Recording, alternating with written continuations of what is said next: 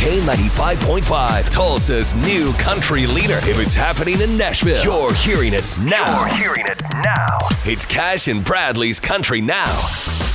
Morgan Wallen. I'ma need some whiskey glasses,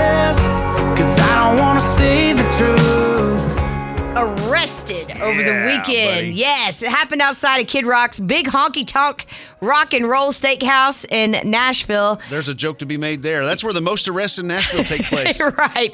The fight started inside, rolled out into the street with Morgan and his friends kicking several glass items around throughout the restaurant. I don't understand that, but onlookers say that he had several opportunities to walk away and just didn't, so he got arrested due to being public publicly intoxicated and uh, not being able to take care of himself was a quote from people. Uh, he was released on bond sometime later Sunday morning, but Morgan Wallen, the best mullet in Nashville, arrested. Yeah, buddy. Yeah. Watch that alcohol consumption, folks. Exactly. Well, Sam Hunt, he recharges his batteries by fly fishing. I really like to fly fish, so I do a lot of fly fishing. Um, and I've just kind of I've discovered some of the rivers around Middle Tennessee that have a lot of good smallmouth fishing. So I got a little little boat that we can fly fish out of. So I'll get out and do some fly fishing from time to time, which I really like to do. How do you recharge your batteries? By uh, Alcohol.